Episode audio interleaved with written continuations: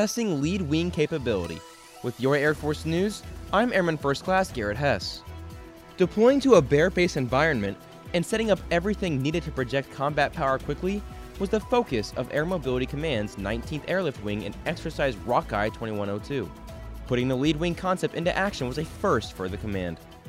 And leading the way for AMC, some of the things we've learned are the importance of being agile, thinking through how this organic capability that we have within the C-130 is capable of projecting forces into these immature theaters and then taking the fight to our nation's adversaries. That's Colonel John Schutte, 19th Airlift Wing Commander, talking about deploying from Little Rock Air Force Base, Arkansas to Volk Air National Guard Base, Wisconsin.